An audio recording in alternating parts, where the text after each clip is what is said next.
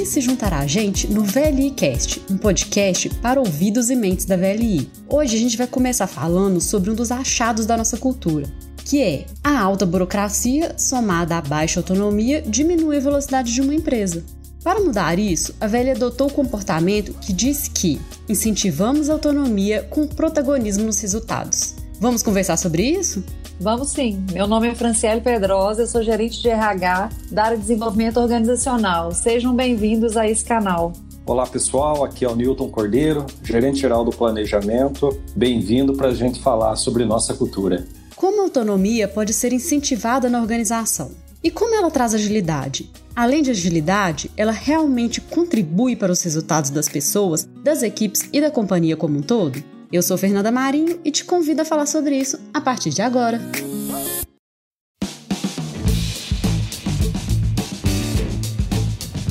Vamos começar falando então sobre como chegamos a essa conclusão de que a alta burocracia e baixa autonomia diminuem a velocidade de uma empresa. Fernanda, a gente fez um diagnóstico de cultura com a consultoria Walk the Talk em 2017. Foram achadas três piores dores nesse momento: burocracia, excesso de reunião e baixa autonomia. Este ano, nós reaplicamos essa pesquisa de burocracia e continua a questão do excesso de reunião, falta de planejamento de demanda em cima da hora e falta de integração de equipes e sistemas. Então, nós ainda temos um desafio grande para resolver essa questão da burocracia e da baixa autonomia. Eu vejo também, Fernanda, que nós somos uma empresa de, de operações complexas, falando de portos, terminais, ferrovia, rodoviário. E somos uma empresa que hoje estamos presentes em várias regiões do país. Então é difícil você centralizar decisões. Centralização da decisão muitas vezes vai fazer com que nós sejamos lentos na tomada de decisão. A gente vive também numa época onde as pessoas elas querem autonomia, elas querem ser protagonistas. Eu acho que poder linkar esse comportamento, essa cultura com aquilo que a empresa oferece e ela espera, é um bom momento para a gente colocar as pessoas para participarem das ideias, das soluções e das tomadas de decisão. Você falou de protagonismo, de autonomia. E o que exatamente a gente está chamando de autonomia? Quando a gente fala de autonomia, a primeira coisa que me vem à cabeça são as pessoas. E aí a gente ouve muito aquela frase assim: ah, lá na VLI, quer dizer, na VLI não, né? A VLI tem pessoas com nome, sobrenome, e as pessoas são protagonistas. Para mim, essa questão de autonomia, autonomia versus responsabilização e gestão por consequências é a grande chave. As pessoas têm que ter sim autonomia, mas com responsabilidade. E se ela não cumprir a responsabilidade o combinado, tem a gestão por consequências, que são as medidas tomadas né, pela liderança. Quando eu li o, o, diagnóstico de burocracia, o recente, eu gostei muito de uma frase lá que está escrito assim: pessoas que acabam dificultando os processos e criticando por desconhecer os procedimentos sempre são pessoas. Às vezes não é que o procedimento é tão ruim e tão burocrático, mas a falta de conhecimento da própria pessoa gera um processo que vai agarrando e amarrando a organização. Eu entendo que, independente do nível hierárquico, as pessoas são protagonistas, primeiro da sua própria história, história de vida, e, consequentemente, são protagonistas de um processo e podem contribuir com a empresa de uma forma mais autônoma, com mais iniciativa. É para isso que a gente tem trabalhado na VLI, com esse conceito como área de educação, principalmente. Então, esse ano de 2020, na Escola de Liderança, a gente vai ter uma grande mudança. A gente vai fazer uma escola totalmente digital, para dar justamente mais autonomia para o líder fazer as tarefas de acordo com o seu tempo, a sua disponibilidade, desde que ele cumpra né, as datas e compromissos e faça a entrega para no final ser certificado. Nesse modelo que a gente acredita, é um dos exemplos aqui que a gente tem na VLI hoje. Que legal! Interessante vocês terem dado esses exemplos, porque já me fez pensar aqui que esse comportamento, na verdade, tem tudo a ver com aquele nosso valor de que as melhores soluções surgem quando empoderamos os times. É, isso é verdade, Fernanda. Eu acredito muito no empoderamento das pessoas.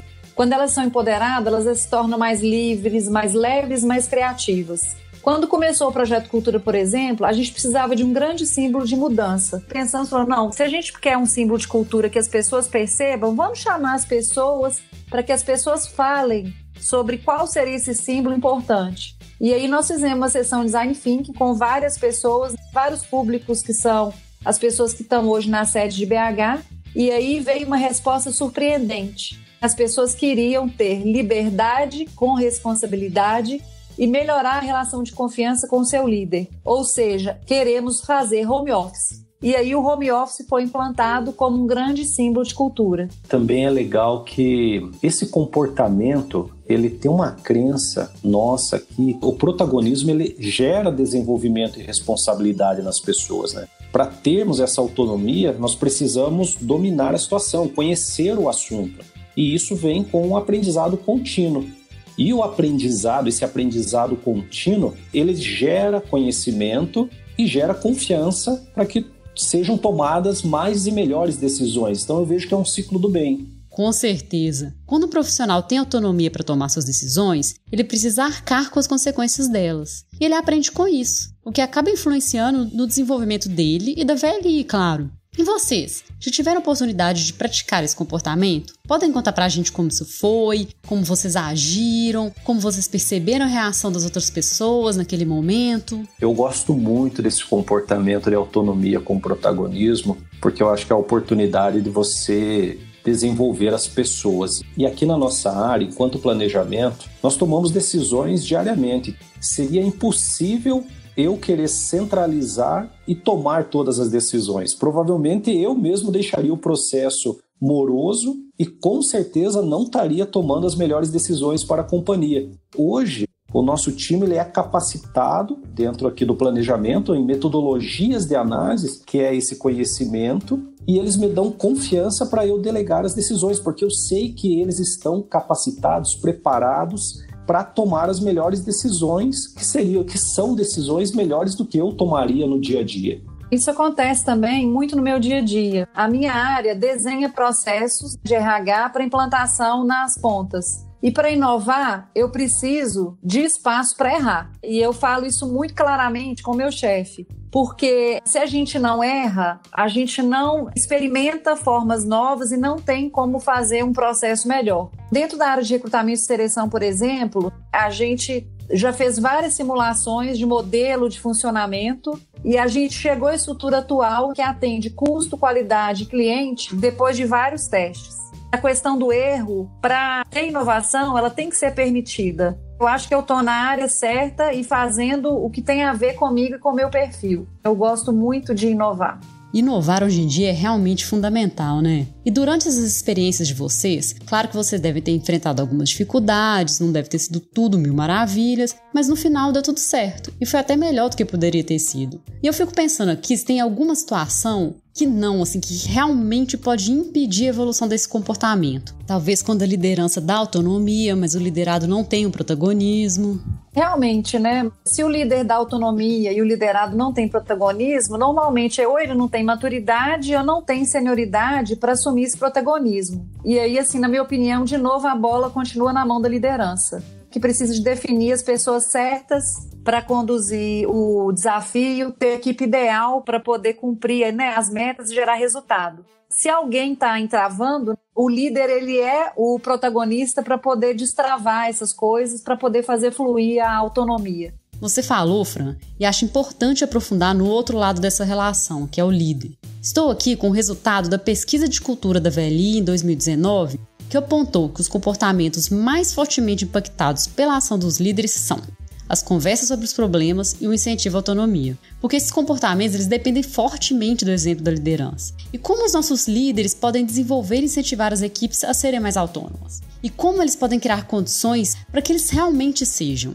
A chave da autonomia e do protagonismo é a relação de confiança entre líder e liderado. Se existe uma boa relação de confiança, de trabalho, e o líder conhece o perfil da equipe, os limites, as potencialidades das pessoas, ele consegue lidar melhor com o nível de autonomia que cada um precisa. Tem gente que recebe autonomia, deslancha e acha ótimo, cresce e se desenvolve. Tem gente que tem autonomia e retrai. Nessa hora, o líder tem que acolher. O líder precisa de trabalhar a relação humana com seu liderado para construir realmente resultados excepcionais. É nisso que eu acredito. E o líder VLI, ele lidera pelo exemplo eu, na função que eu exerço hoje, se eu busco autonomia e protagonismo, o meu time percebe isso. Eu vejo que enquanto líder, eu preciso conhecer a minha equipe. Eu acho que isso é fundamental para o líder VLI, conhecer a sua equipe, porque como a Fran falou, a autonomia ela acontece de maneiras diferentes e em níveis diferentes.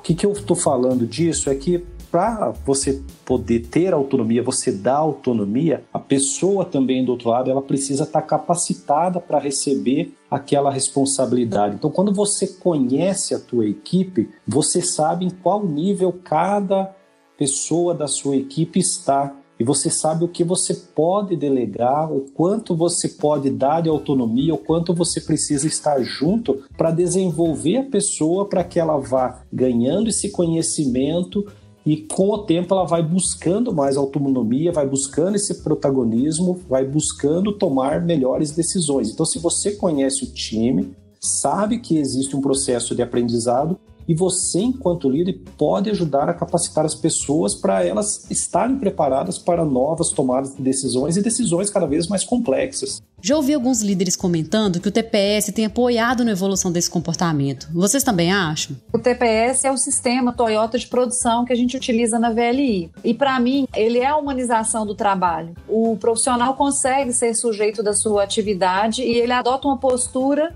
que é de protagonismo, de resolver problemas. E isso, consequentemente, torna a atividade para ele mais prazerosa, segura. Então, assim, o centro do TPS é o ser humano. E aí, no início do TPS, quando ele foi implantado, eu fui estimulada a procurar alguma área de referência que o gestor, por si mesmo, ele escolheu implantar o TPS. Esse estímulo me levou a enxergar TPS, o TPS com os olhos do coração. E aí, o que é isso? Quando eu fui a campo, que eu perguntei para esse líder que resolveu implantar o TPS o que o motivou, todos os motivos que ele me deu eram motivos que não estavam ligados à produção. Isso me mobilizou muito, que mexeu bastante comigo, que depois disso eu voltei até a estudar questões humanas mesmo, né, do ser humano, que foi a antroposofia justamente por acreditar que o humano é o centro do trabalho. E também, quando a gente olha uma outra crença que está atrelada a esse comportamento, que é que as melhores soluções surgem quando empoderamos os times, eu vejo que o TPS ele sustenta isso. Ele é a base disso, né? Ele tem apoiado, nos apoiado muito nesse sentido, porque o TPS ele nos ensina a desenvolver as pessoas para resolver os problemas. Então, o que a gente fala muito aqui no nosso dia a dia, entre a liderança, entre todas as, as pessoas aqui, é que imagina como é a, a oportunidade que nós temos hoje, através do TPS, de ter 7.500 cabeças, ou seja, todos os funcionários da VLI pensando em como encontrar as melhores soluções para a VLI. Então, para mim, o TPS ele sustenta muito esse comportamento aqui. É, realmente, tantas cabeças pensando juntas, vai sair muita coisa boa daí.